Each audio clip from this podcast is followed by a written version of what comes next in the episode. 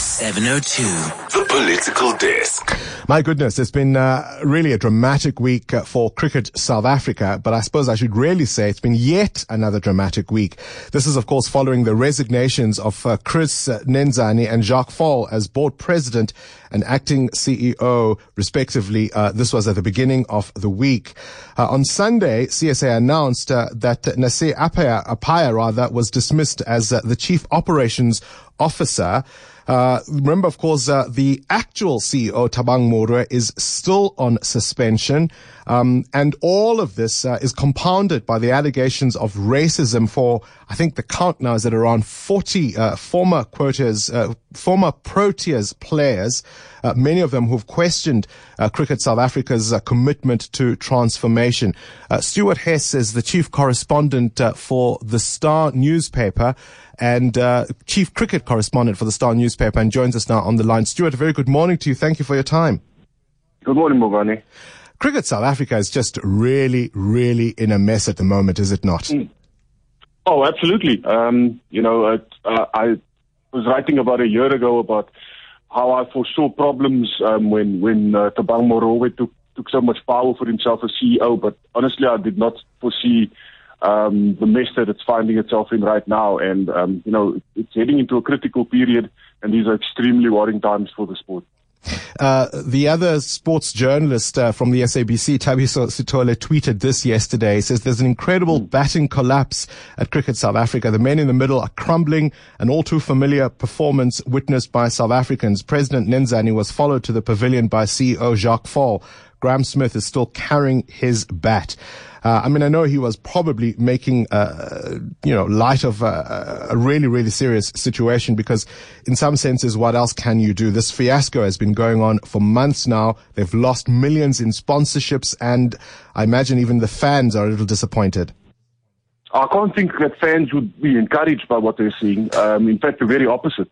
And, you know, Cricket South Africa's administration has just been bad for the last three years. Um, you can take it back even further than that to the end of the Nicholson inquiry when, when Gerald Majola was sacked uh, after he had stuck his hands in a cookie jar. And um, they, they didn't properly implement the recommendations made by the Nicholson inquiry. And the chickens have come home to roost from that decision. Uh, and the personality battles, the egos um, of some administrators uh, it, who don't have the, the, the best interests of the sport at hand. Let's start with Thabang Moroe, who's been suspended now for several months, right? He's facing now a number of charges of misconduct, including, of course, uh, the abuse uh, of CSA credit cards. There was the issue with the Cricketers Association, the relationship there.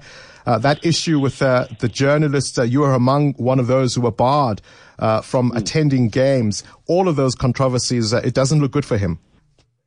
Uh, no, so this, those those charges all form part of this investigation, which uh, was supposed to have started late last year, but only started in March.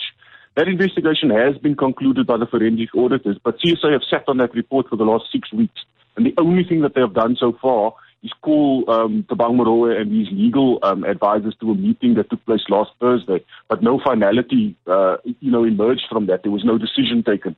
But CSA are going to find themselves in, in, in a spot of bother because they're going to have to reveal what's in that in that report. They they are set to appear before the sports uh, sports and recreation um, portfolio committee at Parliament this Friday.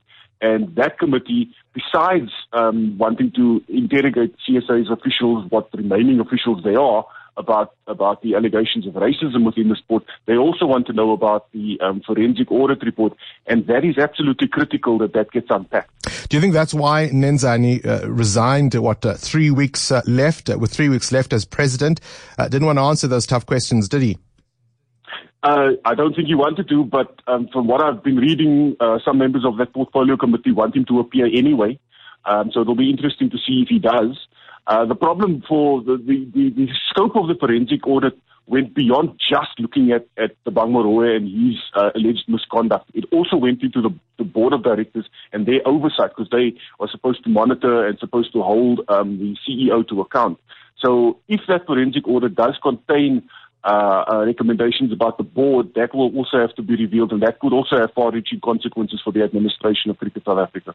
Jacques Faul uh, was brought in to try and stabilize uh, the organization uh, at the end of last year. He's also not completing uh, his last month as acting CEO. I mean, how despondent would he be at the situation he's facing right now to leave even before he was meant to? Jacques Faul is incredibly frustrated, um, and that's that's possibly an understatement. Um, perhaps angry even. Uh, you know, this is the second time that he was roped in with CSA's administration in a crisis, asked to do a kind of fill-in job while um, the, the the organization supposedly sorted itself out. Instead, it's just fallen further into a mess. Um, he he felt undermined uh, greatly undermined by, by many senior officials within CSA, some of whom might, might actually be fingered in this forensic uh, audit, people who were appointed by Moroe. And yeah, uh, is extremely angry. He's taken a couple of days off, and I know he's going back to his job at, at, at Northern Cricket Union, where he's, where he's CEO now. Uh, that union has always been one of the best run unions in the country. And um, I think it's a reflection on CSA's senior management and, and the officials there, just how badly that organization is run that, that Jacques didn't see or, or Faul didn't see the, the, the, need or had no motivation to continue for one more month. Is Beresford, uh, Beresford Williams uh, the right man now to try and bring things uh, under control? The deputy president, now acting president. I mean, he's been involved in some controversies of his own. Exactly. Um, he's been there's been allegations that he was involved in in in, in some sort of construction mess that's taking place down at Newlands right now. And look, he's been sitting on the board um, for the last three years. He, he, he had oversight like everybody else did over over Thabang Moroe, um, and did nothing. So I, I don't think anyone anyone should feel encouraged at all about about about Williams's position as acting president from now until the AGM. Yeah, Stuart, of course, let's uh, not ignore the big issue also in South African cricket at the moment uh, around racism, right? We've heard from uh, mm. former players, Ashwell Prince, uh, really almost all of uh, the senior players of color uh, who've worn the Proteas badge, having personal stories of pain and difficulty in being part of the setup. I spoke to Max Jordan, um, after that initial meeting, and I just had no confidence in his response that CSA really understands the gravity of what these players are complaining about.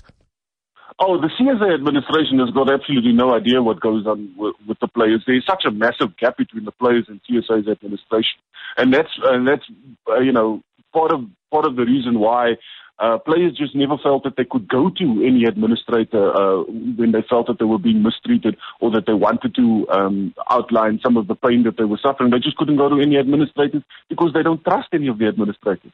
And it's again another reflection of just how bad the leadership is at, at CSA. And you're quite right. Um, the issues around racism, around transformation, need unpacking. Um, Ashwell Prince put together a, a, a very uh, enlightened thread on this on, on Twitter a few days ago, calling on, on CSA, uh, almost begging them to, to facilitate some kind of meeting between these, between the ex-players and the current director of cricket, Graeme Smith.